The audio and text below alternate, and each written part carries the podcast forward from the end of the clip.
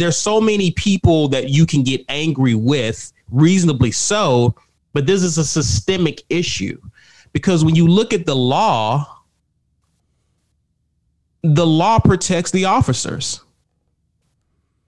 It says if officers are being, and again, I'm not, I'm not arguing in favor of the officers.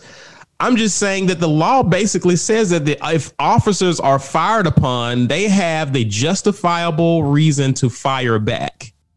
What's missing from there is any exceptions, and, and it's operating on the presumption that the officers are in the right. Mm. What if they're in the wrong?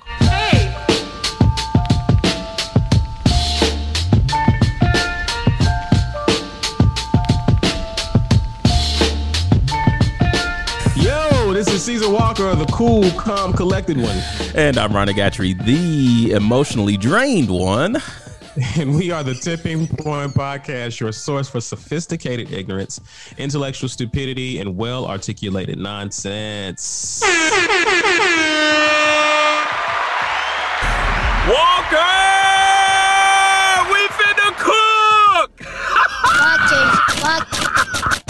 Watch, watchers, can you come to our game? The Point Podcast.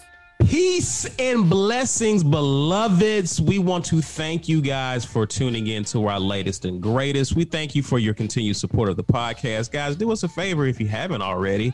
Subscribe, follow us, leave us five star reviews, show us love on whatever streaming platform you are listening to this podcast on. We just want you to want us to know we want you to let us know that you rock with us. Uh, and we appreciate that. Also, guys, if you're watching this on YouTube, please subscribe and like the podcast. That helps us out a ton.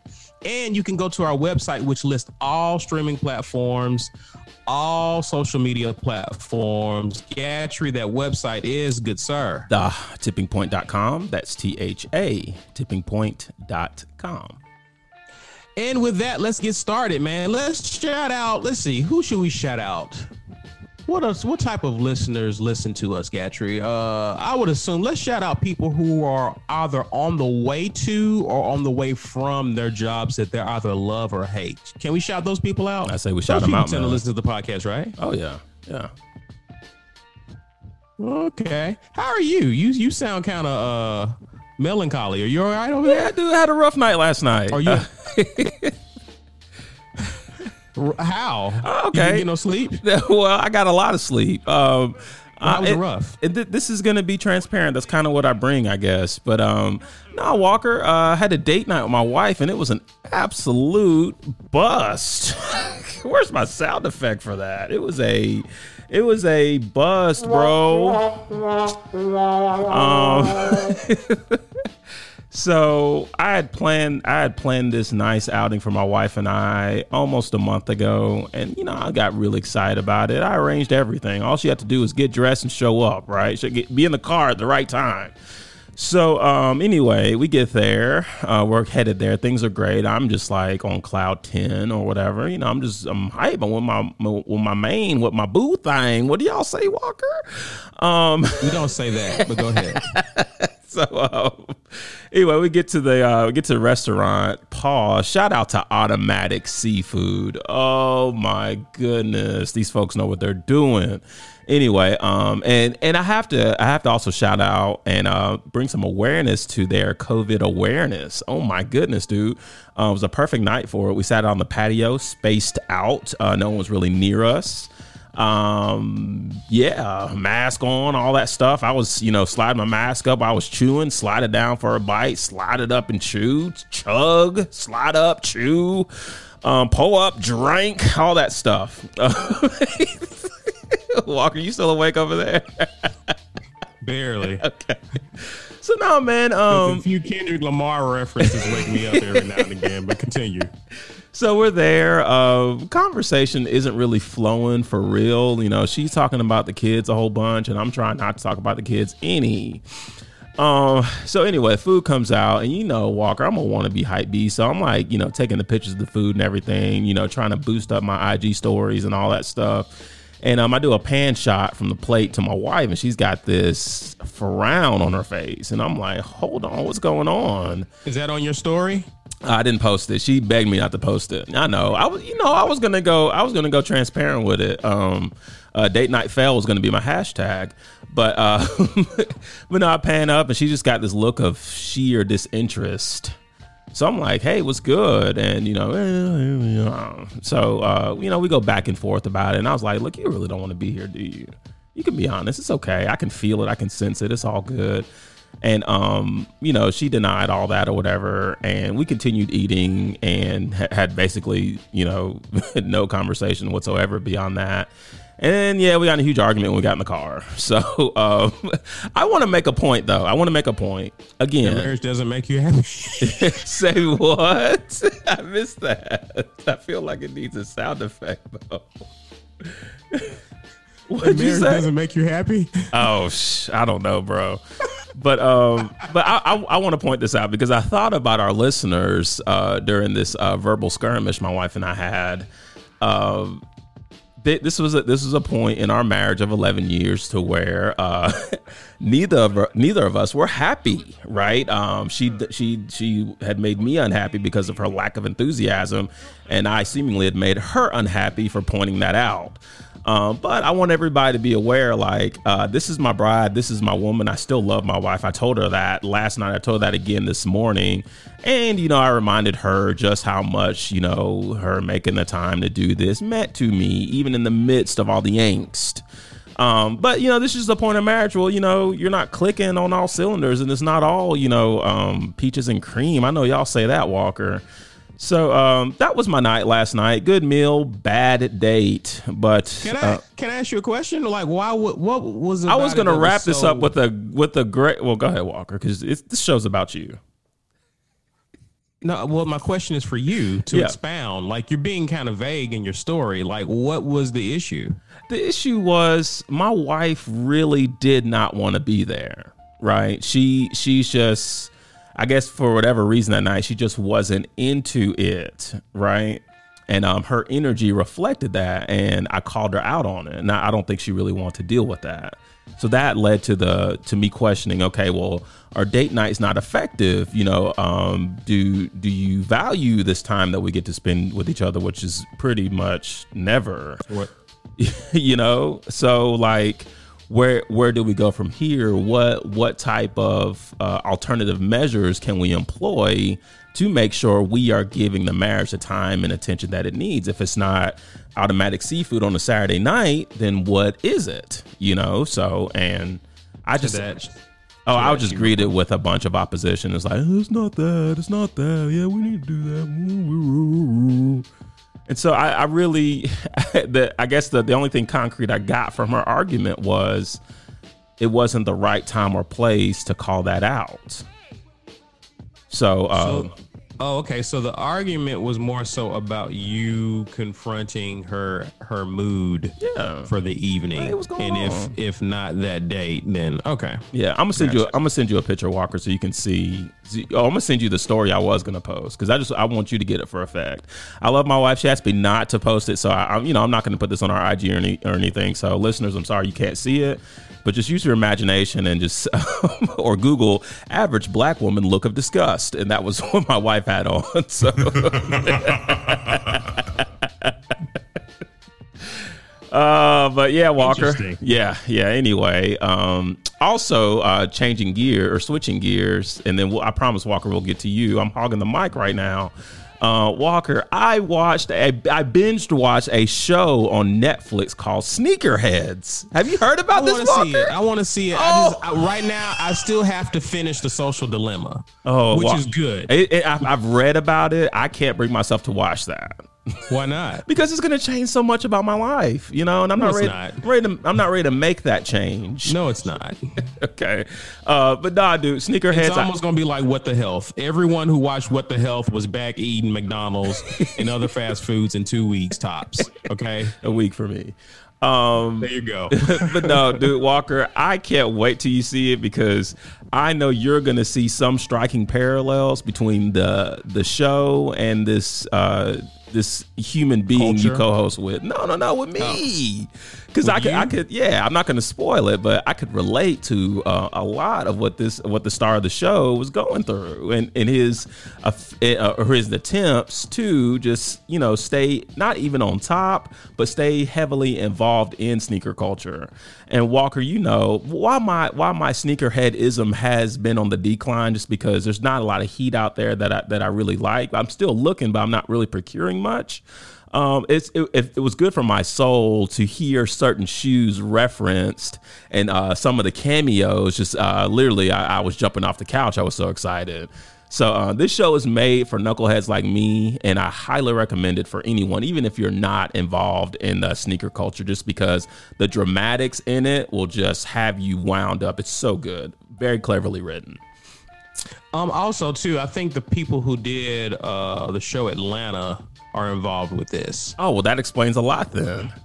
and I liked Atlanta. So, like, I it, it's on it's on one of my list of things to watch for sure. I'm, I'm looking forward to it. Okay.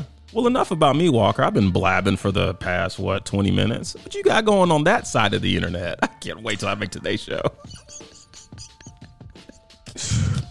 Hurry up. um no, I'm good, man. Um yesterday me and my wife um enjoyed quality time together on the couch. uh she wanted to be there with me. So uh in marriage, sometimes you find someone who enjoys your company. Finish him! Sorry. So last night was a good night over here at the Walker household, guys. Keep hope alive with marriage. Thank you. Hang in there, guys. It's tough. God, somebody has to bring the sunshine. um, no, I'm good. Um, you know, I talked extensively last week about me starting a health plan, and um, I started it for about all of a day.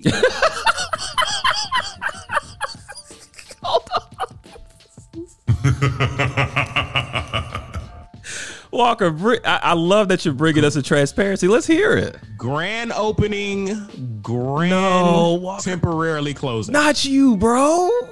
Well, well, the reason for it is I'm starting again tomorrow. The reason why it was such a short, short stint is because midway through the day on Monday, I'm talking about I'm going ham. I'm drinking green tea in the morning. I'm drinking my eight ounces of water with apple cider vinegar. I'm like almost to a gallon halfway through the day. Um, I'm eating my meal. Like I got all my meals in um on Monday, which was brutal, by the way. Just that again, that extra meal. Um midway through the day, I felt a little uncomfortable tingle in my throat. Oh. As if you're about to come down with something. No. And I did. Um now fortunately, fortunately, it's not COVID related. So I never developed a fever. I never developed like chills or I, I didn't, you know, I could taste my food, I could smell, like all the symptoms that people are uh, that are commonly associated with COVID. I did not experience, just a sore throat. So since I'm already at home working from home, I was able to take naps. I was able to, you know, take in a lot of fluids and uh, a little medicine and rest up. And I was good within like two or three days. But it threw my whole plan, workout schedule off. So I just said, screw it. Let's just start over next week. So that's why that's why I didn't have a good week last week because I was kind of under. So, So it wasn't it wasn't the plan itself. It was just you fell a little ill.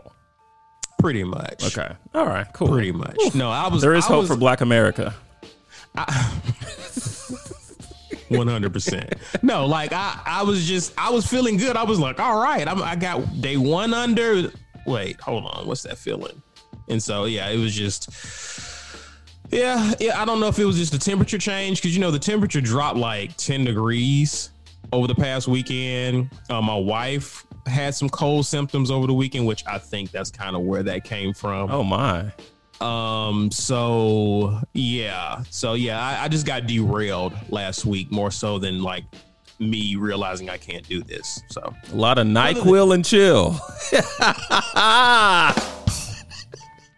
facts, Facts. I'm gonna let you live with that that corny joke, Mr. Today Show. You know, I got to uh, get them all. Al Roker, watch out. Gatrey is coming for you. Okay? Ronnie Gumbel is on the move. or Roddy Roker. I'll take either at this point. Ronnie Rumble. We call you Ronnie Rumble. Oh man. But other than that, um, other than that, it was it was a good week. It was actually kind of dis- a disappointing week. If we want to go ahead and get on into the, the main story. Walker, I just opened up the floodgates. Let's go ahead and get to it. This is what people want to hear about anyway. So what I'm happy about is we have been giving updates what the past several weeks about the Breonna Taylor situation, and um, it was getting closer and closer. You know, I I I had uh, reported last week that uh, Daniel Cameron was presenting um, evidence and information to the grand jury who were going to decide whether or not to indict the officers involved in the Breonna Taylor uh, killing. And um the grand jury decided this past week. So, um, what are your thoughts on everything? Uh, of course, if you unless you've been under a rock, you know that it was not favorable. It was not a favorable ruling on the part of Breonna Taylor's family and loved ones, and those who wanted to see justice in this situation. So, Gatry, your thoughts, man? Walker, these um, these sentiments are going to be numbing, but I'm going to project them anyway. So, uh, first and foremost, I was saddened and disheartened by the ruling. Um, but one thing I was not was surprised. Okay, um, you mentioned this, Walker. We kind of stepped our listeners through the timeline of updates on this on this case as it reached its, its climax, right? Like it did uh, last Thursday, I believe. Uh, Walker, when I um, Wednesday. Wednesday, okay. Walker, when when I uh, when I started reading about the settlement that the family got, this was a warning shot for me. Right, this was um this let me know that something suspicious was going to happen. And then the day before the ruling, when the when the governor of Kentucky called for a state of emergency, that that let alone went ahead and prepared my emotions and my heart for what was to come because we all knew at that point, right? Um, Right. So so I will say I'm not surprised. I saw I saw uh, something on social media saying, um, "Do not blame the system. For the system did not fail us. The system did exactly what it was designed to do." And Walker, that is the sentiment on my heart right now. Um, as unfortunate as it is. So um, with that, I will add Walker in in learning about wanton law. Whoever knew that was a thing. And how and how it seemed like the case was really focused on that aspect of this incident and uh, far less on the life that was lost on the life that was lost of that being Breonna Taylor and the numerous um, errors in judgment on our uh, not our but on the Louisville Police Department uh, it, it, it was hard to di- digest the angle they took in getting to this ruling. So um, I I hate that for the I hate it for the family. I hate it for those involved. I really hate it, as we said last week. I hate it for Breonna Taylor's boyfriend, uh, just because this is something he has to replay, and then he he has to wear on his heart not only that horrific incident, but the fact that um, the wall of their apartment uh, that they were in received more justice than his now slain uh, girlfriend or former girlfriend, I should say. So, yeah, Walker, that concludes my feelings about it. Um, what you got? Yeah, I mean, I don't, I don't have much different from my my sentiment is very similar to yours. Um, what I do, what I do want to do here is just kind of just what we've been doing this whole time, man. Just giving people information that they may not have been privy to. Um, as you mentioned, man, like the a state of emergency was declared. There were police barricades set up um, in the city in anticipation of what was going to be protest as a result of the ruling. You don't have people protesting like that if it's a favorable ruling. So again, a week ago, I know you were you were very um, you were very critical of the settlement um, that that came about, and I mean, uh, understand, understandably so. Um, I know it's in a completely different courts, so I wasn't moved as much um, and I was still hopeful for the family, uh, wanting wanting what they wanted. But after after the state of emergency was declared, we just kind of knew where this was heading. Um, what we're all curious to find out, man, is what exactly was presented to the grand jury. I think that's the million dollar question, right? Because of course, the lawyers, uh, Benjamin Crump and his team of lawyers, they they already have questions about what information was presented based on Daniel Cameron's statements. Did you hear his statements? Yes. Um, and he alluded to the fact that there was one, um, there was a testimony or a neighbor who heard the officers right, but according to, but according to, uh, the Breonna Taylor's family, the the lawyers for Breonna Taylor, her her family, they basically said there was like eleven people who said they did not hear, and even Kenneth Walker said that police did not announce themselves. They knocked. So based on his testimonies, uh, his testimony that he did hear knocking, they they were were uh, woke up out of the bed hearing knocking, and when he didn't, and, you know, we can talk about this more in detail, but when the police did not announce who they were, that's when it all went downhill from there, basically. Um, so yeah, like the question is, and according to uh, Benjamin Crump and and the, the team of lawyers on the part of Breonna Taylor's family, I had to do some little research on this online. Apparently, the person who said they heard police announce themselves initially did not report that. So it was through a series of interviews that eventually that person got to saying that they did hear police announce themselves. Very interesting. And that was what was presented to the grand jury. And what and what uh, the Taylor's family's lawyers are wanting to know is how comprehensive of the how comprehensive is the evidence? Do we know that that one testimony initially said that they didn't hear police evidence? Right? Like what's being presented a- actually? Um I, I just think I think this is a classic example of when we say that this is systemic. This is a systemic issue. Um, in hindsight, after looking at a lot of the information and details, Gatrey, there was really no way she was going to get justice. Like, we can get mad and angry at the grand jury, Daniel Cameron, for either omitting or you know the evidence or whatever we can get angry with him or at the officers who did this or the judge who signed the no knock or the officer or the detective that that uh perjured themselves to the judge to get the no knock warrant signed uh, or the officers for for basically tampering with the crime scene afterwards, not providing aid and assistance to uh, Breonna Taylor. Like, it, it- it- there's so many people that you can get angry with, reasonably so. But this is a systemic issue because when you look at the law,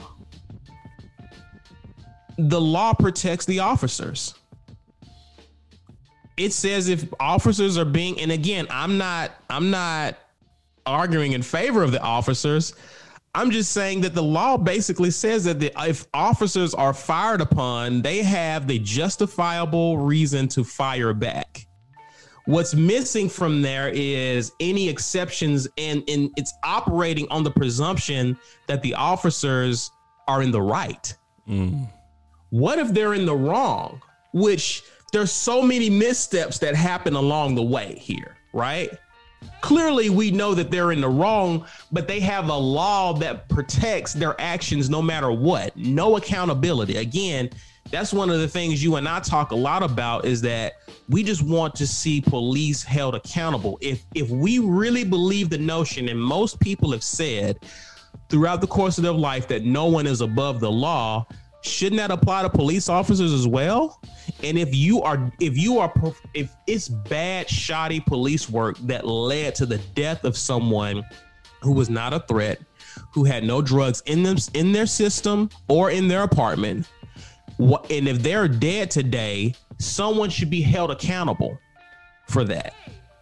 And so again, it's just when you talk about systemic, you're talking about changing laws. Because my thing is, how does that to me, no knock warrants are unconstitutional, just in my personal opinion, because it violates a person's right to bear arms. And if you're in a castle doctrine state and you're having street clothes and you're not announcing yourself and you use a battering ram into someone's home, what do you expect that person to do after midnight? I mean, you Walker, you like, wouldn't be like, you wouldn't be like, in your clear mind at midnight if someone was breaking into your front door. You see what I'm saying? Like, who come who comes to the door immediately to answer? Listen, the only thing you're expecting. I told this to my wife. The only thing I'm expecting after if I'm if I'm a single male, the only thing I'm expecting after midnight is a, is booty. right? But since my girl is in the bed with me, not expecting anyone. Well, it could be a side piece and your girl's in the bed with you. Hey, who stranger clearly you've happened. never cheated before. Just saying. I don't think that's how that works. Let's hope I never for that. For that. anyway, no comment. So, so what I'm saying is, is that what I'm saying is, is that like when you talk about systemic, systemic issues, you're talking about a system that is designed to protect the oppressor.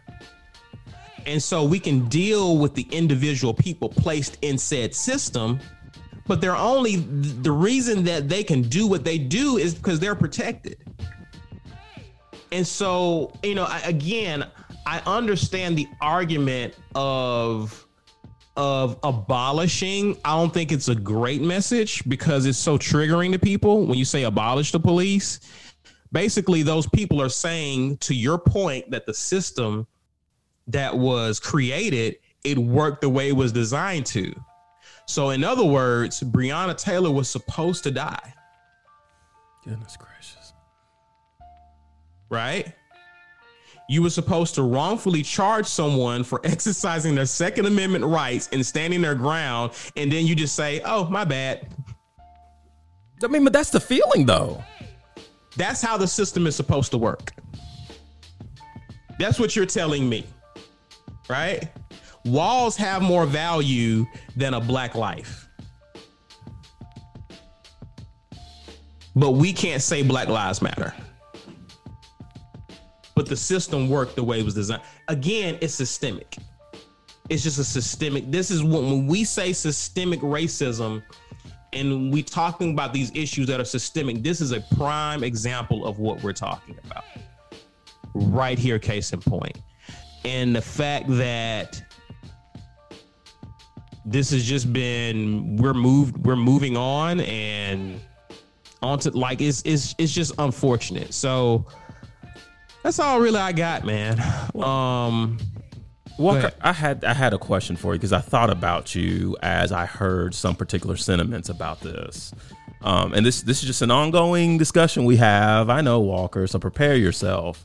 But um, you know, Mike Muse, uh, shout out to Sway in the Morning, Shade Forty Five uh, really did a great job of unpacking this ruling, you know, step by step, sound clip by sound clip.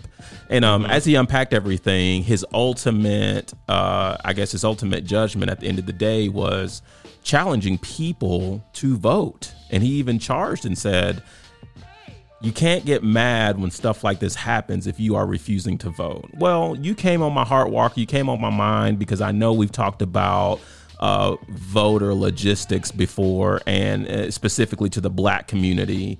So I just I just want to know, and and again, I'm not I'm not trying to push you a certain way. I just want to know what you what you feel when things like that are said about cases such as this one.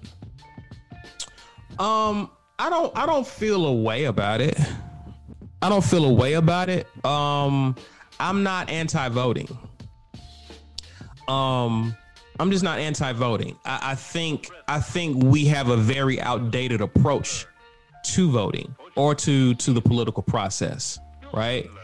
And so when we tell people to go vote, I understand that you don't want to direct people in a certain direction. I get that. But if I go vote and let's say I go vote Republican, did I really do what you wanted me to do? Mm-hmm. Because voting Republican means I'm voting in favor of what Daniel Cameron, who's a Republican, did. Right? Mm, there's nuance there, but I see where you're going. Wait, well, there's what? There's nuance there, but I see where you're going. I, I can You say it three nuance? more times. Yeah, yeah. And this this is this is a this is as a non-Republican saying this, but I just I, I don't I don't think it's fair to just to to encompass the entire Republican Party in this ruling. I don't. So if we're voting for a mayor in Kentucky, in, in Louisville, Kentucky, and the mayor is Republican, the mayor co-signs this. Hypothetically, I don't I don't even know the mayor's political affiliation in Louisville, but let's say that he's been complicit, okay? And I vote for him. Does that apply to what I'm saying? Maybe, but may, also maybe not. Yes, Gatrey. Well, and see, and see, and, Walker, this this is where this is where I, this is so funny the dichotomy here because now I'm erring on the side of nuance and you're erring on the side of black or white, right? You're you're encompassing everybody and their views to one party, and no one can have no one within that party can have a slightly different view. Everybody's view is this, everybody's view is that. This But is this is great for the explain podcast. scenario, because you're you're. If I explain the scenario and then you're trying to apply nuance, you're weaseling out of my question. No. If the mayor, listen to the question. If the mayor has a is is a Republican and they've been complicit in this, let's say the mayor who's in place right now has been complicit in all of this, right? Or is in agreement with this, right? And I continue to vote. I vote for the same leadership that has watched this city. Because again, the mayor also is connected to the police chief, right? Right. Who's also connected to the police department, right? So if the mayor has been speaking, yeah. complicit in a way to this, you're holding him responsible and they're not really addressing that systemic problem and I vote that mayor in. Isn't that a problem? Well, wait, wait, wait, wait, wait, wait. Now, now you've changed your question. Your your initial point My was My question was that I'm making it clear.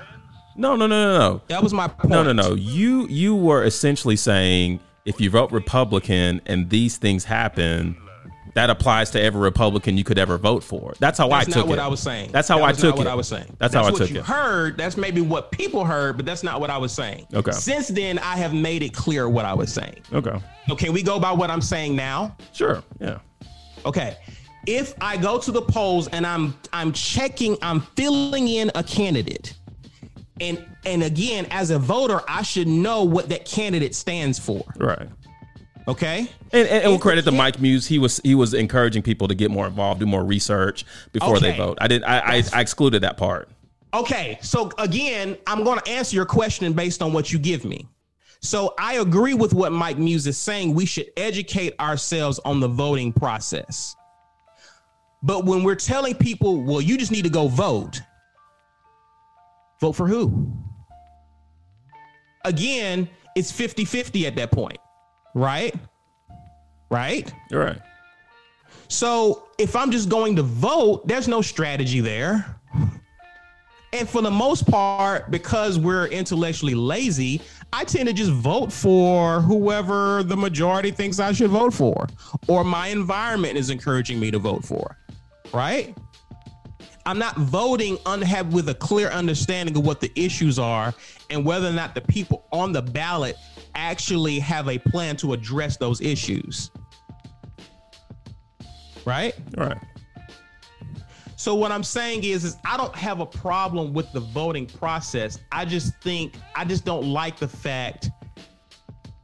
I don't like the fact that we're just telling people to vote. I think we should encourage people to educate themselves on the issues and to, to and to determine who on that ballot on that ballot is actually trying to address those issues. And if we do vote for that person, I think our responsibility goes beyond just showing up at the polls.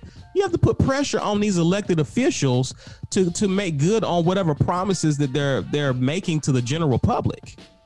Right? Right. So I, again, voting is just a part of the strategy, in my opinion. And so when we emphasize voting, while it's important, again, I look at it this way voting is like tires on a car, it's like an engine. Let's just look at it. Let's, let's give it more credit, more weight to that. It's an engine, right? The engine should work and be in tip top shape and condition, right? Correct? Yeah. You need a good engine for the car to work, right? Right. But if you don't have tires on the car, it doesn't matter how good your engine is. True. So the engine in and of itself is not all you need for our community to address a lot of these issues. And in this case, the engine is the ballot box. There you go. Okay. Again, mobilization, you need wealth in your communities, right? Because that affects the next level of the political process. You need people pull, we need as a community, we need to pull our resources together, develop wealth and industries. Because again, when I look at these these candidates on a presidential level and I see who's donating to their campaigns, I'm seeing big time businesses donating big time dollars to these candidates. They're not just doing that because they got money to throw away. No. They're trying to they're trying to reserve their positioning to get some of their interests met. Right? So as as a community, we have to play that game when it comes to the political process. And when we tell people to just vote and not empower ourselves as a community to not understand the issues that we need, have our own agenda, and have politicians agree to do our agenda for us, then we're just we've just become basically political pawns. We're just going to help make push someone else's agenda because we're we're ignorant about what the true issues are. Voting is important and we should vote, but we also need to understand who we're voting for, what the issues are, how we as a community can mobilize to to address those issues, and we're getting a politician that we put in place to meet our agenda. That's all I feel. But when we just tell people this is why we need to just vote, I need you to add some meat to that skeleton. All right. I need you to spell that out because most people don't understand what's all involved with the political process. They just hear go to the polls, and that's triggering because we've been hearing this for years, Gatrey. Haven't we? Yeah. Did- or we just started saying this four years ago. no, we've heard it for a while. Vote or die. So, yeah. so Rock a person who asked the on. question, what difference does it make? They're they're they're speaking to years of us saying the same messaging. Well, Walker, Walker, easy, easy here. Okay. the crux of my question was Do you think voting changes stuff like this? Effective voting? Or do you think the systemic issues we have outweigh whoever is in office? Voting can change it. Okay. Um, I'll put it to you this way. I'll put it to you this way. It's not enough to just hope we have good police officers, right?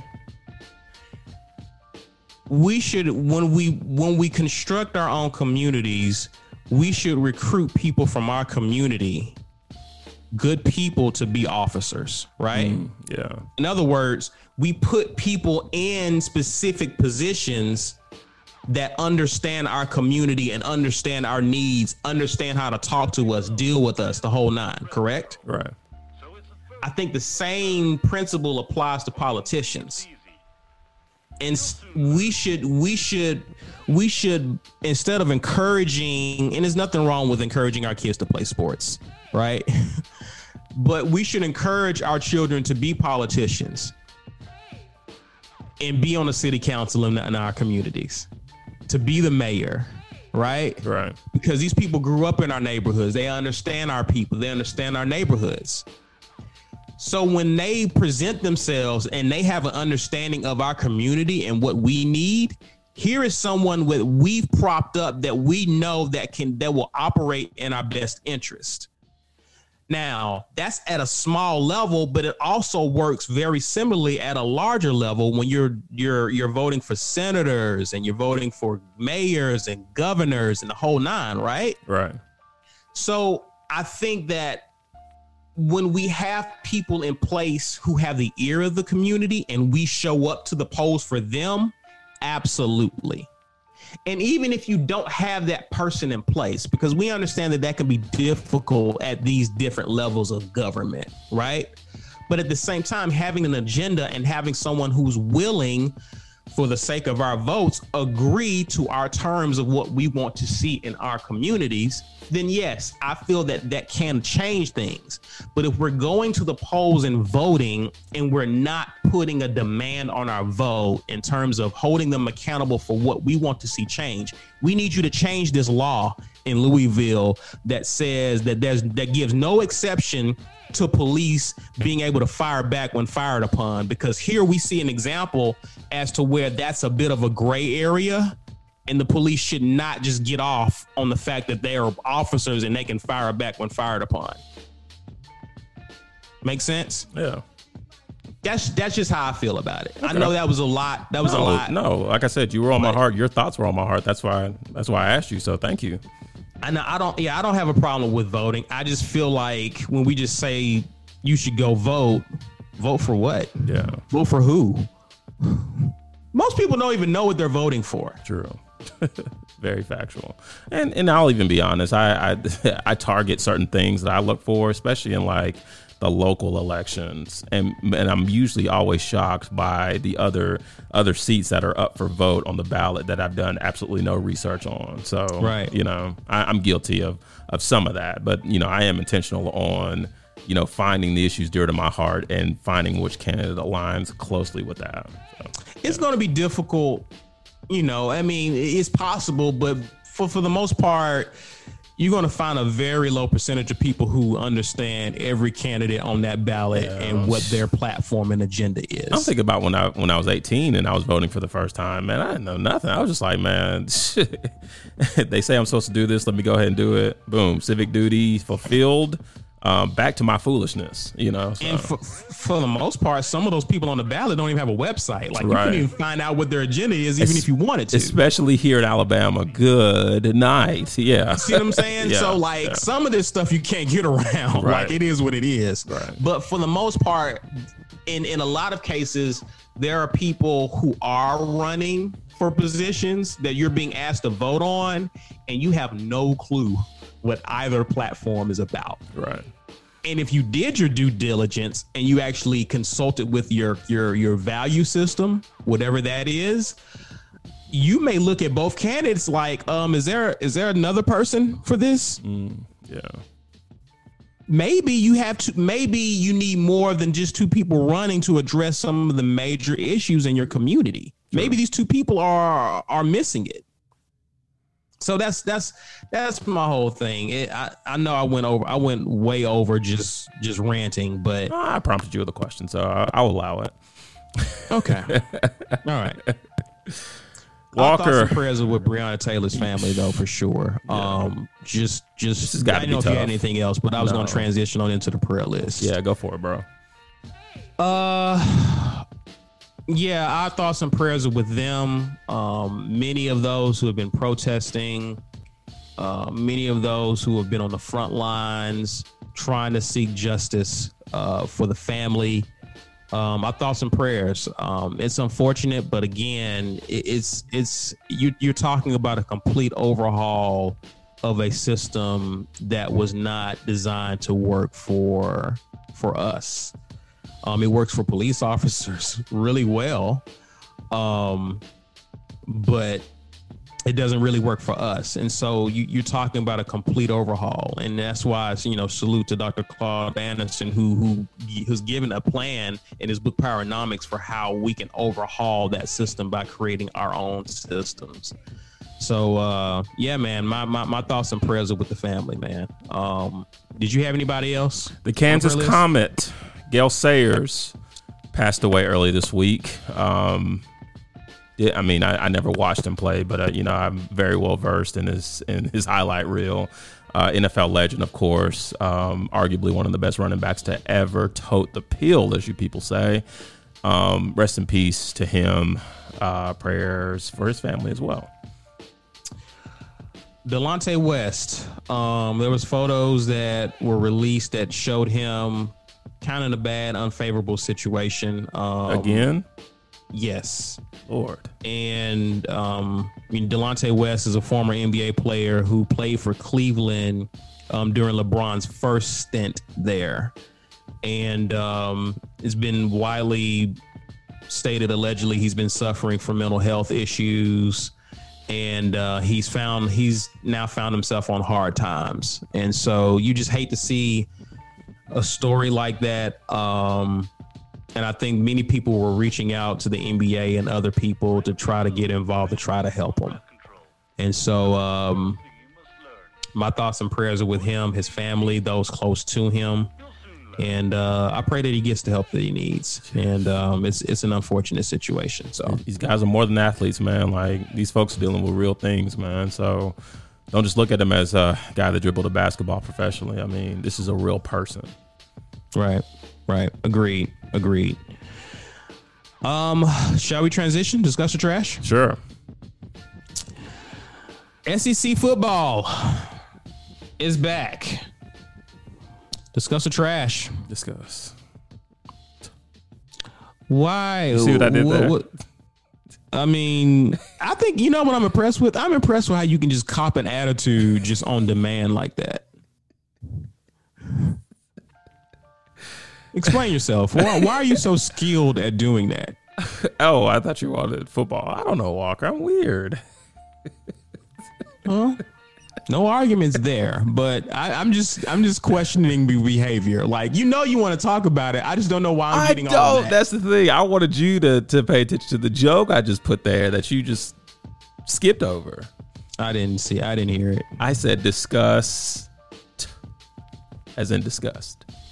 Why are you disgust? Um, this this nothing nothing matters this year. I'd, I'd almost I'd almost rather not have college football really because you know you, you know you, you, Why? I pick up my phone and I'm looking at, you know, Mississippi State beats LSU. No one cares, you know, because this is like a COVID season. This is just like I don't think I don't think that's true. Well, okay, think about it, Walker. I, and, and you I, don't care, but no, people care. No one cares. Think about this. Think about, it. and you're not going to care after I say this. Think about how everything is set up right now, right? You've got this conference saying we're going to start in November. This conference saying, oh, we're going to start in January. So th- think about, it. no one's on the same page. Schedules are weird. Schedules are different. Some teams are playing eight games. Some teams are playing ten, or some conferences are playing ten. How, when, when all this is said and done, if it's ever said and done whoever wins the national championship this year, and I kind of think the same thing about the NBA, it is not going to matter because there are so many asterisks. So it's just like what was a little part of me excited to see Alabama play last night? A little bit. I mean, I watched I watched some of the first quarter before we had to go to date night, uh, but it just it just wasn't hitting the same for me. It just wasn't because I I still got concerns. I got concerns about these guys. Like, you know, what about droplet transfer? You know, like, is anybody thinking about this? What about the wellness of these young men? And, and at the end of the day, Walker, we're playing football in a pandemic. I agree. So it's just like that. That's things like this make it hard for me to really care. I just I think you don't care, and that's fine if you don't. But to suggest that no one cares is no, disingenuous and wrong. It's not a suggestion, no Walker. Cared, it's a fact. They wouldn't have brought football back. It's a fact that no one cares. No, that's not right. I'm emotional.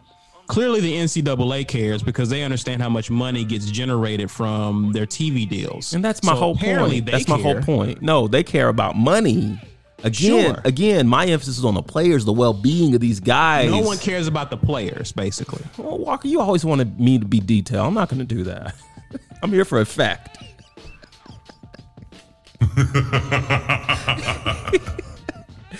um. Anyway, So if you don't care, then we're just going to move on.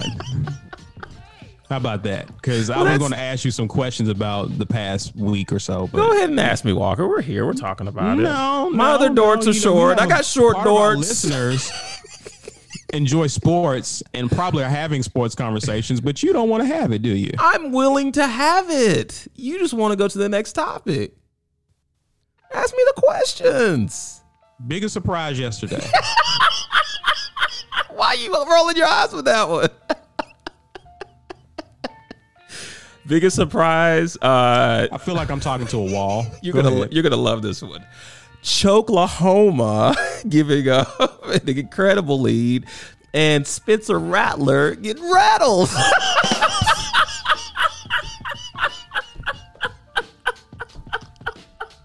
That was my biggest disappointment. that was my biggest disappointment. I can't believe I'm giving away this stuff for free.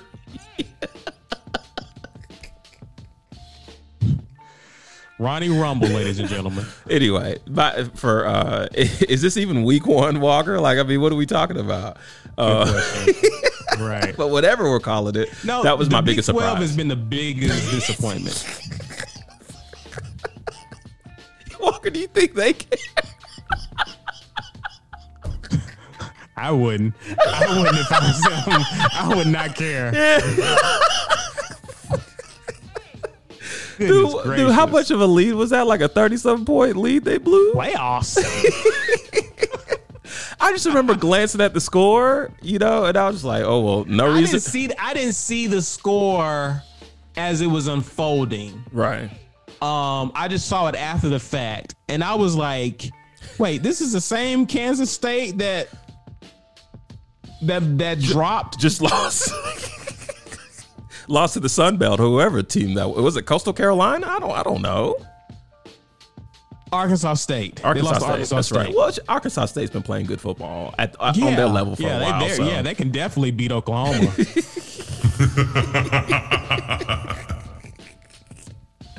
At any rate, uh, that was my biggest surprise. Yours? Mississippi State for sure.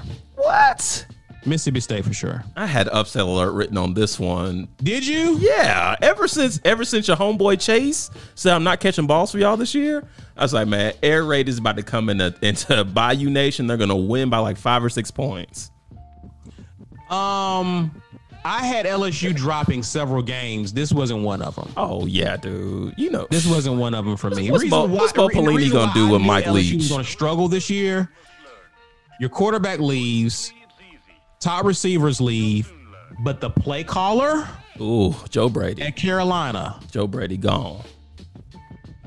that's a huge setback. Yeah. He, he brought he had the magic. He brought the magic. And they were trying to do they were trying to do a lot of that stuff from what I saw. It just wasn't the same. Yeah. It ain't the same. Right. The, the mastermind is gone. Yeah. The mastermind is gone. So I already knew they were taking a step back. I just wasn't expecting Mississippi State to be hitting on all cylinders week one. That's the thing, Like, Walker. like they weren't even hitting like on all State- cylinders. They weren't. Mississippi State was going to be like becoming a slowly dangerous team as the season progressed and as the guys got acclimated into that system. Walker. But they, from game one, they hit LSU in the mouth. They weren't hitting on all cylinders. Mississippi State was playing a bad brand of football. Mississippi State. Yeah. That's that's what I'm telling you, that's how bad LSU is. That's why I'm not shocked they Sure. lost. Sure. I mean, I get it. I get it. It's not like Mississippi State played a flawless game, but they they played well enough to win. They played well enough to win. Next question, please. I, I can't deal with this. You can't deal with what? You. Can you go to the next question, please, sir? Wait, they didn't play well enough to win? Walker, next is that the next question? What? What's not? What's not true about that? I didn't say it was untrue. I just can't deal with you right now. I want to go to the next Why not? question because you're being irrational. It's your go. I'm I'm off this topic. Walker, your boy Donnie told me and a lot of other people that if reelected, he's going to allocate $500 billion for black people like you and me. Discuss or trash? Discuss. Oh! so, number one on this Black America Plan, Walker, the KKK. Um, show it more respect. no, that's what they're calling it. They're calling it Black No. America. No, show more respect to it. Okay, the Bring America Black Plan. um, first and foremost, Walker, uh, oh, the platinum plan. that's disrespectful. I couldn't deal with that. What? Um, no, no, no. That's what he called it. I know, but I don't like that. Um, Why you don't like it? platinum? That's just so. That's so ethnic. That's hood. What is that? That's a, this is disgrace. Platinum. There's nothing hood about platinum in and of itself. Now, is it pandering? Yes. Thank you. Okay. So, um, Use your words. Words mean things. in this plan, in this plan, Walker, the first and foremost part is he wants the KKK and Antifa to be designated as terrorist organizations. Just those two. Okay. Um, also, the plan calls to make lynching a national hate crime. We know how that story ends. Um, black economic empowerment and access to capitals, also another uh, another bullet point in this plan, and more education and uh, seemingly more money to HBCUs. These are just there were more than that, Walker. These are the four I want to focus on. Walker, you buying this or you selling this for high? Um, create 500,000 black businesses over a four year period. Are you going? Make You're June- going to the bullet points even more? Make Juneteenth a national holiday. Yes. Safer. Now, here's what I wanted to highlight that I didn't hear you say. And if you said it, my apologies. Safer black communities with highest policing standards. I did not highlight that just because I knew that was rubbish. we must talk about that one. Okay. Um, Well, no, no, no, no, no. Are you buying this or no? Then we'll dissect after that. the whole plan. Yes. Are you buying He's it? willing to make good on it. Are you buying it? no. Me neither. And the reason, Let's go. And, and the reason why it, I'm not buying it ultimately is because the problem I have with it is I'm, I'm glad we talked about I'm glad we talked about voting prior to this, right? Understanding the issues, right? And understanding the candidates that you have on your ballot to vote for. What is their platform and their ability to address those issues? Okay. Whoever I vote for in this upcoming election, whether it's on a local level or the national level, right? I'm voting on them based on the belief that they're going to make good on their promises. My belief level should correspond to that person's integrity, right? If I don't think that they're going to make good on their promise, do should I really believe that they're going to do this? right. That, yeah. I'm with you. That's just core. That's just, that that's no hot take there. That just right. Right. Okay. Let's look at what Trump has promised in pre in the previous election. Wall. Number one, but what's the second biggest one? Oh, I don't know. I lost sleep after that one. Okay, wall is number one. Where's the wall? Somewhere. Okay. There's a wall in your in the room you're currently in, but not, that's not the wall, I was right? to say something that I really shouldn't say, shouldn't say so I'm not going to say it. Okay. You're not the Today Show yet. Right. Well, no, I'm could- not going to say it. I'm not going to say it. It's too soon. Okay, fine. Um, he promised to repeal Obamacare and replace it with something better. Where, wh- where, where is the plan? Do we even know what's better? Now, Bernie has talked about something better, right? Right. Where's Trump's plan that's better than oh, Obamacare? Just wait for it. It's coming. Okay, so he's made a lot of outlandish promises in the past that he in four years never made good on Right. to a base of people that he knew was in his pocket. on As a black person, what assurances that I have that you're going to invest 500 billion into black com- 500 billion? That's a lot, bro. 500,000 black businesses in a four year period. Now, let's talk about let's talk about how how kind of tone deaf his promises are. KKK terrorist organization, okay, that's fine. But Antifa, That's not fine. Go ahead. prosecute them as a terrorist organization? That's fine. That's not fine? No, because Leave, leave the KKK alone? no, I'm not saying leave them alone. I just know how the story ends. Okay, fine. Antifa though. Antifa is what is what alerted it raised my antennas. Okay? Do you see a problem with that? I don't see a problem with Antifa. I do. Enlighten me, sir. I don't support Antifa. Let's be clear with that. Okay.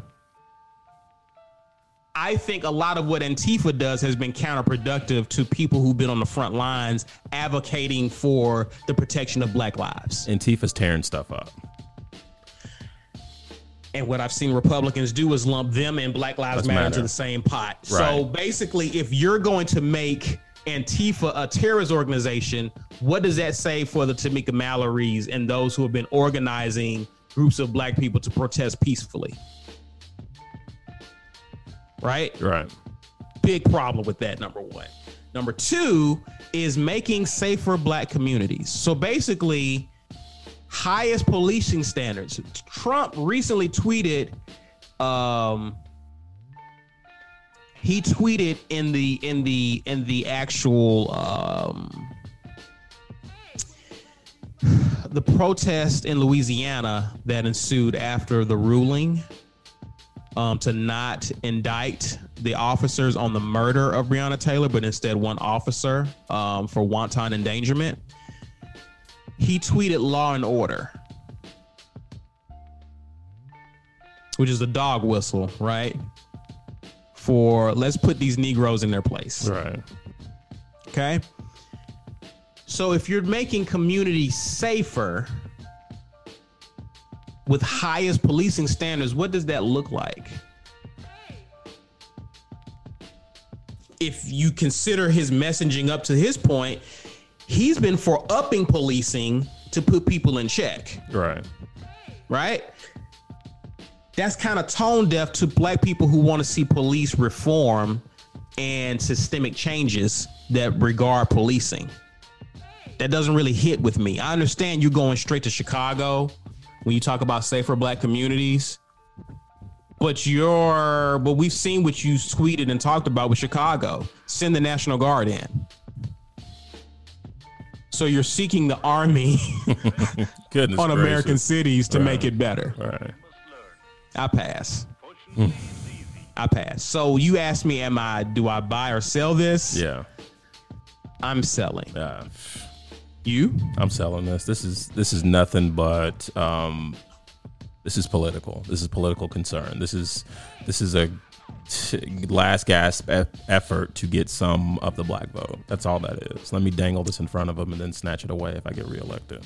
Do you think he will get some of the black vote because of this? Yeah, I think he's. I think he's got. I think he's got more black vote now than I've than I I thought he would. But yeah, he gets he gets a few thousand more with this. Um, what I have to give Trump credit for Oh, in this, Trump has done a great job of talking about his plan. As opposed to the other candidate who has been in a bunker somewhere. Has anyone seen Joe I, Biden? I have not. And and Walker. You want to know what's happening to his lead? Slowly dwindling. Uh. It's not. I'm not saying it isn't. I'm just It's saying. not? I'm not saying it isn't. I'm just saying, yeah, just because that's my whole sentiment about this whole election this year. Joe Biden has a plan too, but does he ever talk about it? No. Oh, he- does he address? Funny, I got a clip of his plan. You ready?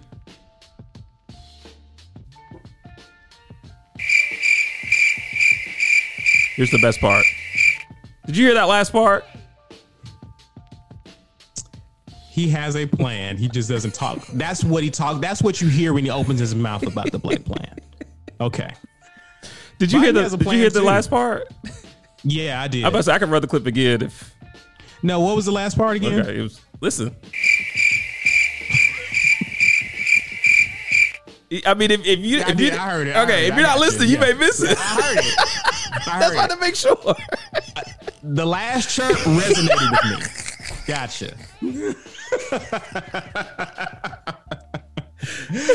No, I but but but that's my thing. Like, why aren't you talking that you like I was in a barbershop. I was in a barbershop. I was talking again, shout out to the homie LP. And he was like, yo, did you hear about Trump's plan? And I'm thinking to myself, you know Biden has one too, right? And there's a lot of people who are just talking about what Trump is, but it's because Biden isn't talking. He isn't saying anything. He's just he's just going back to whatever nursing home he's in uh. and just waiting and waiting for the waiting to come back out and talk again. And he just goes away. Like I, I just don't understand why he's not more visible. You are beyond disrespectful. Again, I'm That was meh- intentional. I'm meh on this whole election, but you're just disrespectful. That's God's child. Hey Gatrey, Yes, sir. For every blow depends can we hold that thought? Because I've been wanting to I've been wanting to ask you something. Has anyone ever told you that you give off mom energy? Uh, before today, no, but do tell. This is intriguing. Come on. Disrespectful, Walker. You shouldn't say that, Walker. Walker, don't do that. Give me your hand. Let me spank you right now, Walker. Pause. Excellent. You give off mom energy. Can a brother tell a joke? It's a joke. I just disassembled Trump's plan. Can I throw drabs at, at Biden, please? Yeah, you can. Just be respectful is all I ask. You're Okay, respectful Mom. to Trump. Mama Gumbel. Next topic, sir. Um, let's no, let's stay in the same vein of Trump because I have it under this whole this whole because it's a lot of news with him. Okay. Again, he's making a lot of news. Uh, presidential debate, buy or sell. You care? Don't care? Don't care. Like I said, it's just I'm mad about this election. This is gonna be the the presidential debate is gonna be entertaining. Well, because Trump's there. All okay? the memes that's gonna come out of this. It's gonna be an event, whether you care about it or not. It's gonna be a major. I'm not event. robbing it of its event caliber qualities. I just don't care. You asked me if I care. No, I'm not going to watch it. Fair enough. You're not gonna watch it. No, Fair enough. I'd rather watch Um, European rugby. Also, too, we don't have to discuss this, but uh, Trump announced uh, his Supreme Court pick to replace uh, Ruth uh, Bader Ginsburg. I stopped listening when you said we don't have to discuss this. What's your next one? Walker, Citibank has said that racism has cost the U.S. economy $16 trillion. You want to talk about it? You want me to toss it? I really want to toss it. Cost racism has well. Let's discuss. Tell me. Tell me, it's the rationale. I want to Ci- hear it. Citi Citi has done extensive research and based on metrics such as disparity in wage disparities in wages, education, and investments in black-owned businesses. They've accumulated the economic im- impact of the past 20 years to boil up to essentially 16 trillion dollars.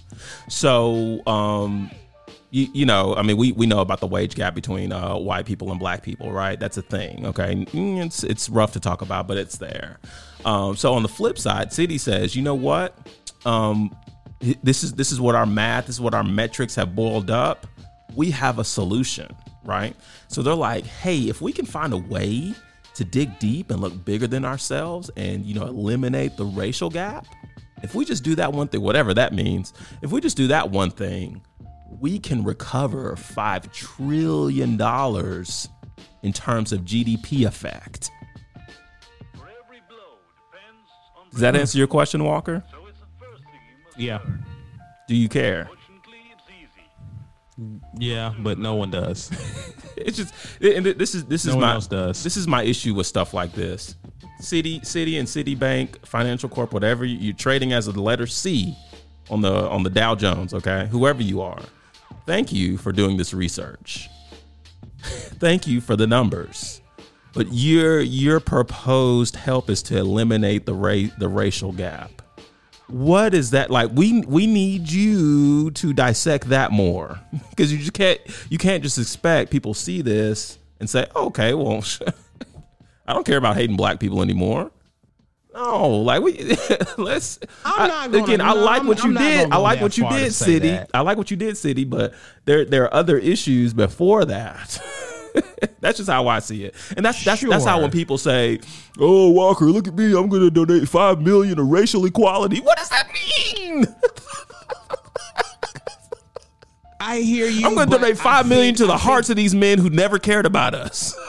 I think I think what they are doing that I can appreciate is they are providing context to people who don't understand how racism is in in full play today and how it impacts black people.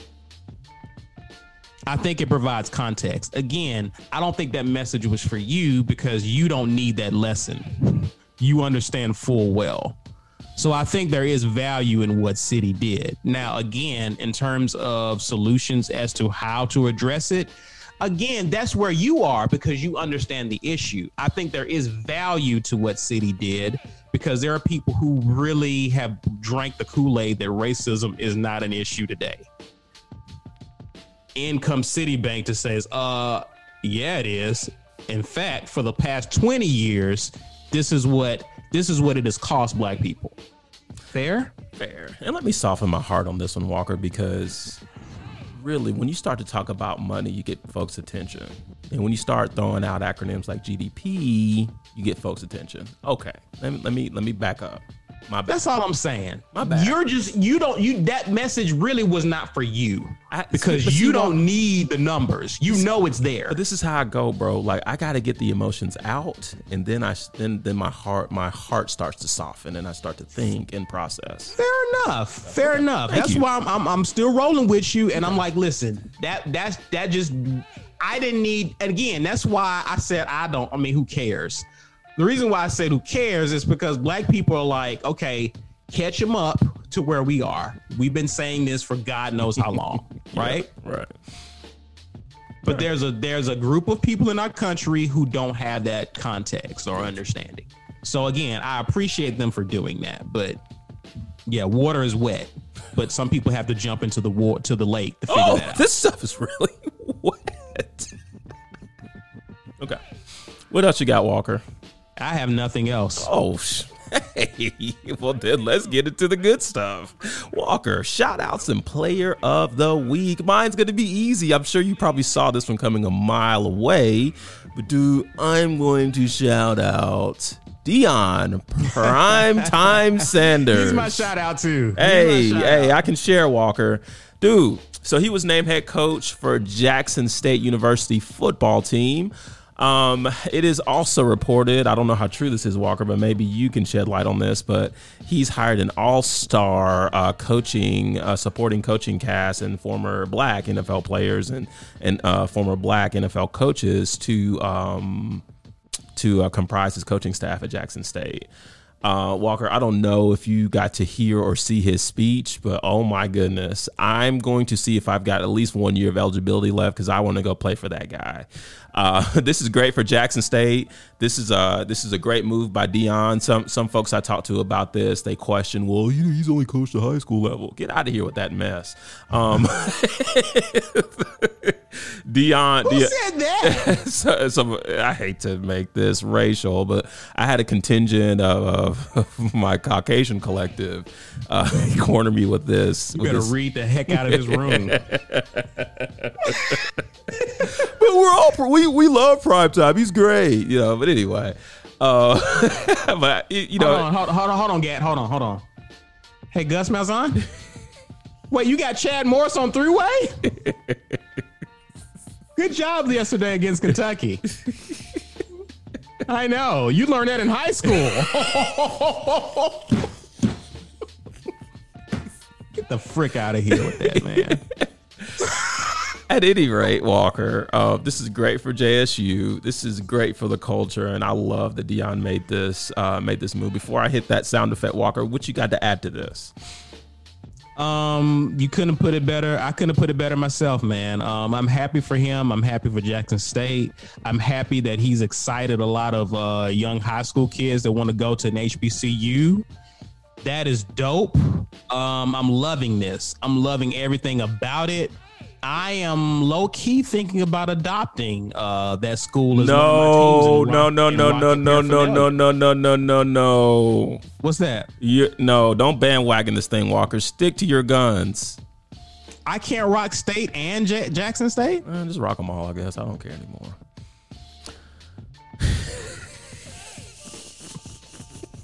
I'm. I don't understand. What you gonna do when they play Walker? What you gonna do? What am I gonna do? Yeah, what you gonna do? You gonna get one of the nice shirts with with this cut down the middle, right? You gonna have A and M on this side. You gonna have Jack State on this side. You gonna have Sanders twenty one on the back, you? I know what you gonna do, Walker.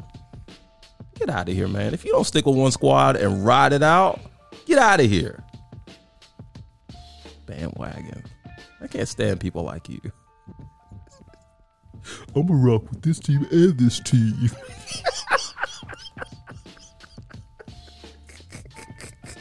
For every blow, oh, I'm done. Okay, good. um, could we could we go ahead and hit the round of applause for Deion?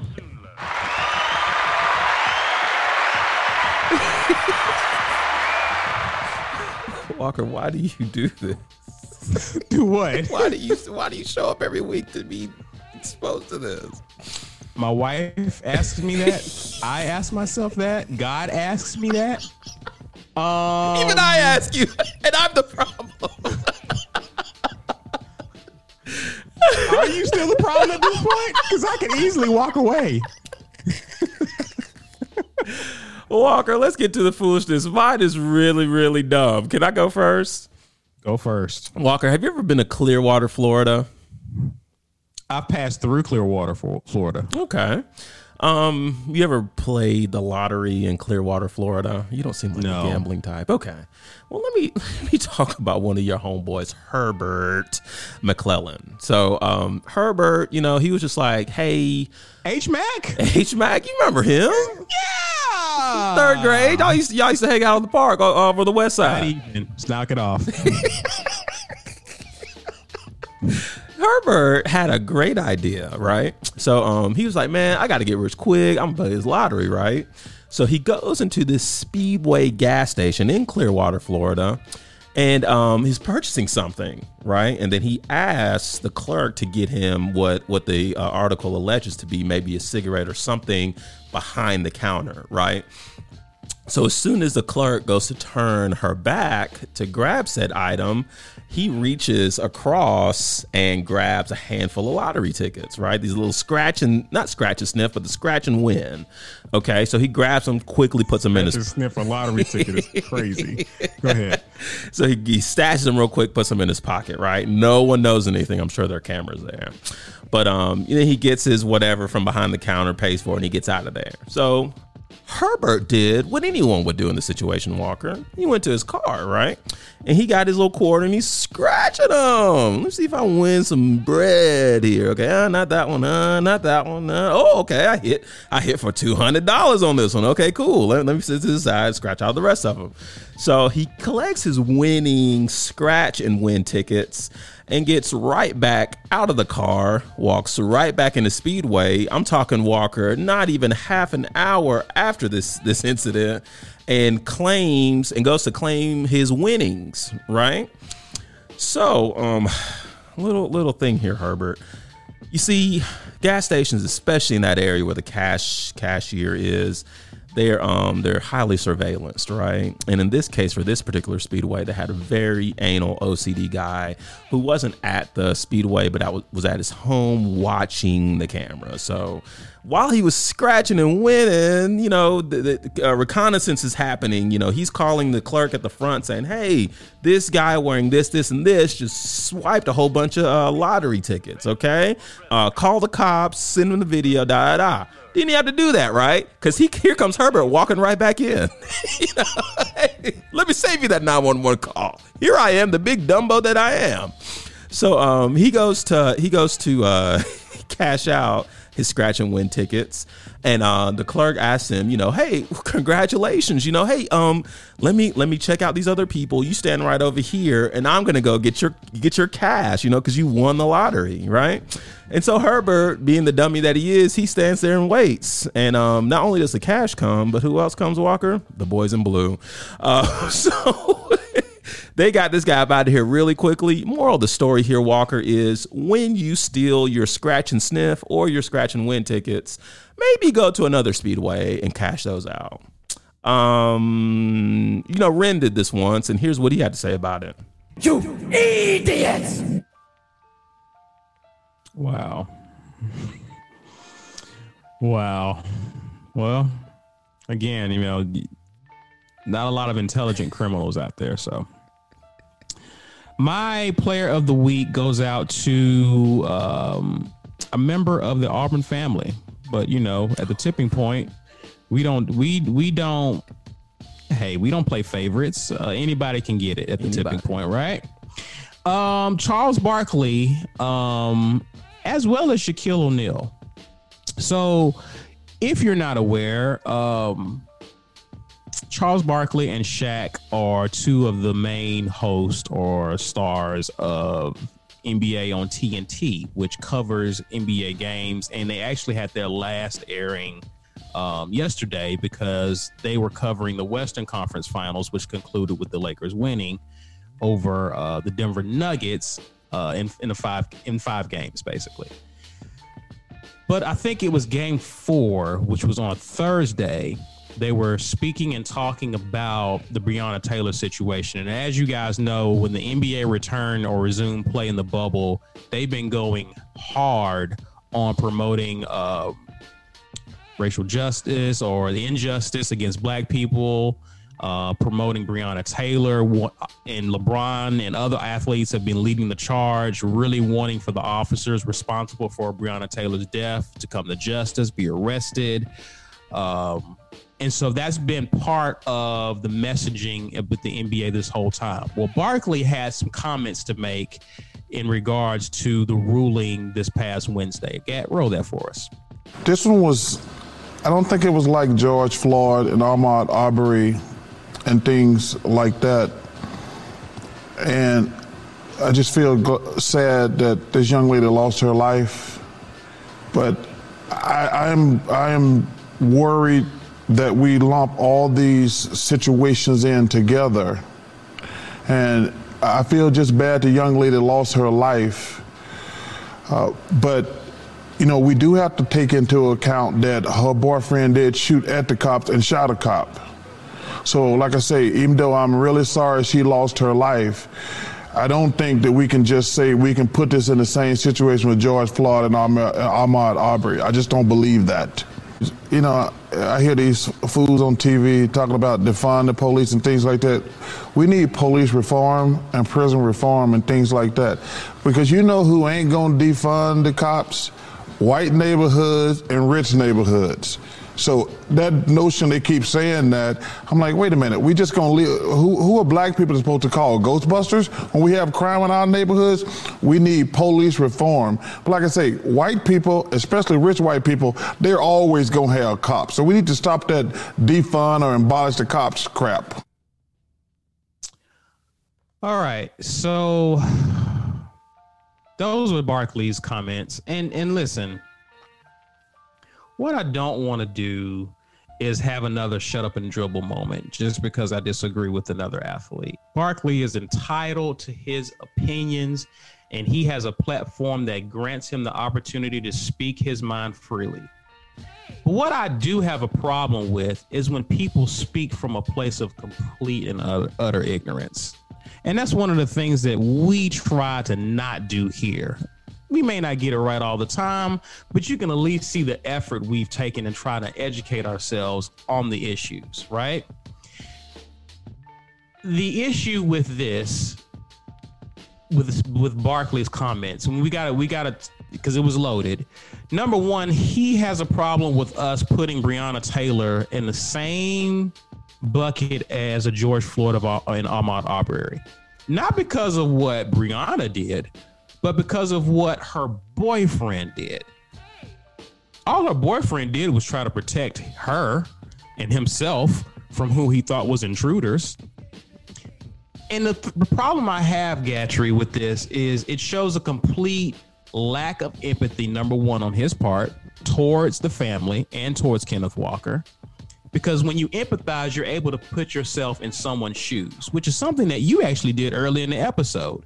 If I'm in the bed with someone that I love and care about after midnight and I hear banging on the door, I ask who it is and no one responds. This is according to Kenneth Walker.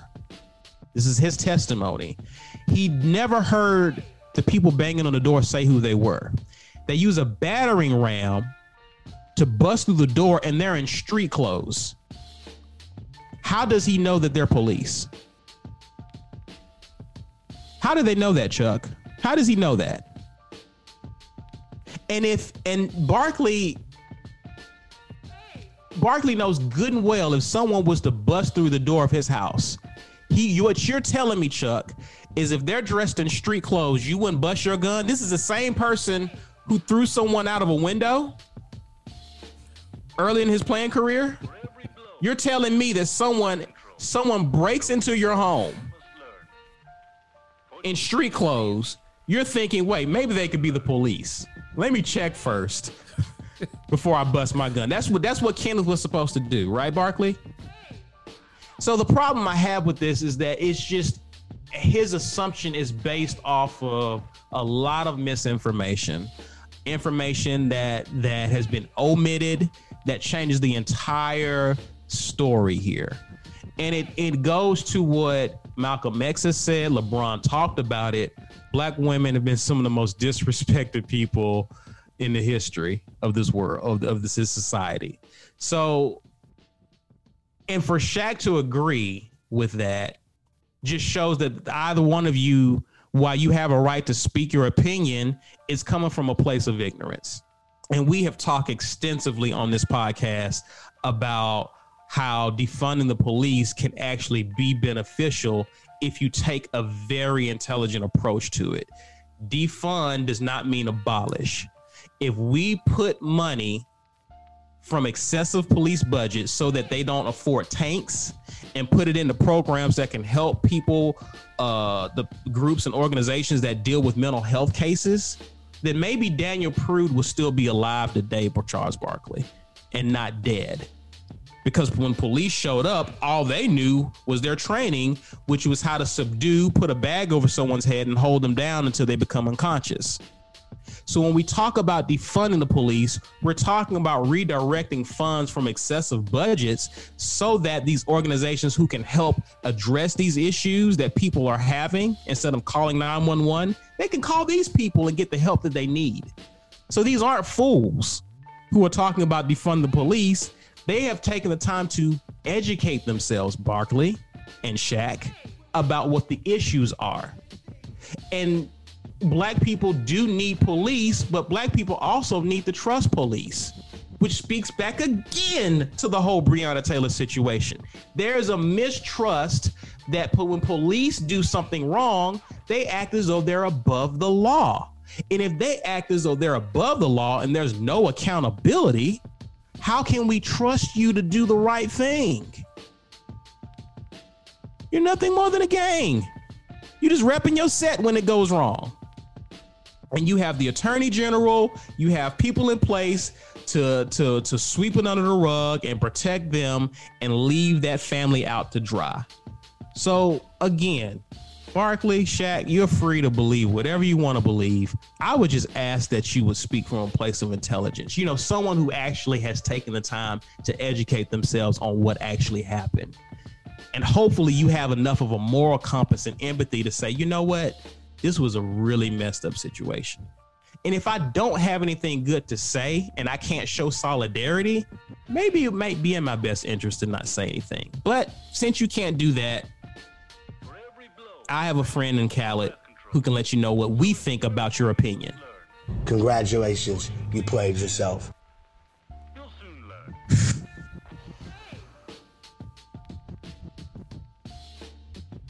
I'm done. I'm I'm I'm I'm done.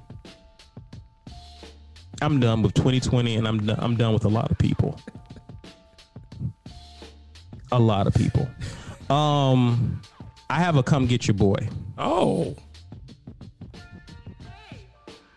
Tory Lanez dropped Daystar. Don't roll your eyes. Don't roll your eyes. You still streaming his music. Uh you checking for old Tory? He released it the day after the day after the day or sec or day or two after the uh ruling with Breonna Taylor. he dropped he it released Friday. Daystar in which he now I'm done. I'm still talking.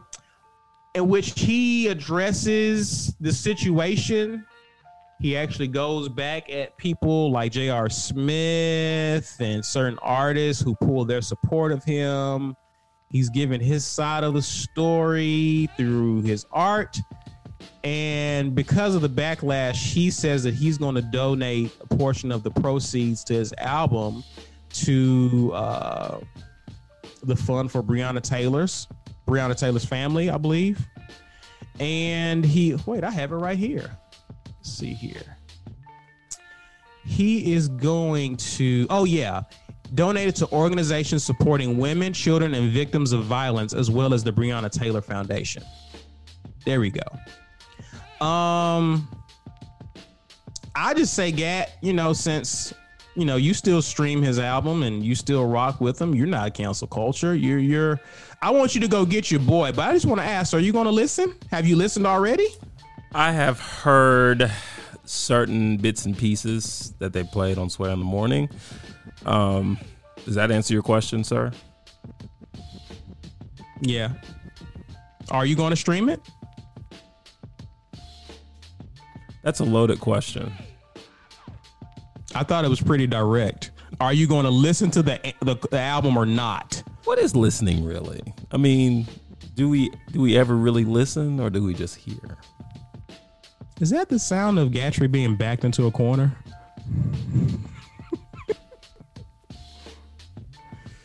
Uh, he should have he should have nicknamed the album Tone Deaf. Is what he should have named it. I will say this, uh, Walker, and I'll go on record. The timing of this could not have been any worse for this guy. Should have called it Tone Deaf. Now he he people his team alluded that it's released on a day that his mother his mother's birthday and the day that she passed. His mom died on her birthday. That's that's what his team said. Lord have mercy. That's what his team said. Um, still very tone deaf, and I think it's tacky. Now, I think Tory Lanez deserves to be heard, but doing it with an album in which you can profit off of, You'll soon learn. tacky. You can't profit if no one listens. Which leads me to my question: Are you listening? What'd you say? Ronnie Gatrey, ladies and gentlemen, or should I say Mama Gumbel? I don't have anything else. You have anything? Of course not, Walker. All I got are these broken clocks. Who sings that, Walker? All I've got are these broken clocks. The singer of the new hit song "Hit Different," maybe SZA. That's my homegirl, SZA. Did I tell you about my lottery dreams? No, you can tell me after the podcast is over. May the Lord watch between me and thee while we're absent one from another. Shall we go in peace and prosper, do well, be safe. And as always, I am Caesar Walker. That guy over there supporting Tory Lanez is Ronnie Gumbel, aka Ronnie Gatrey. And we are the Tipping Point Podcast. Thanks for listening.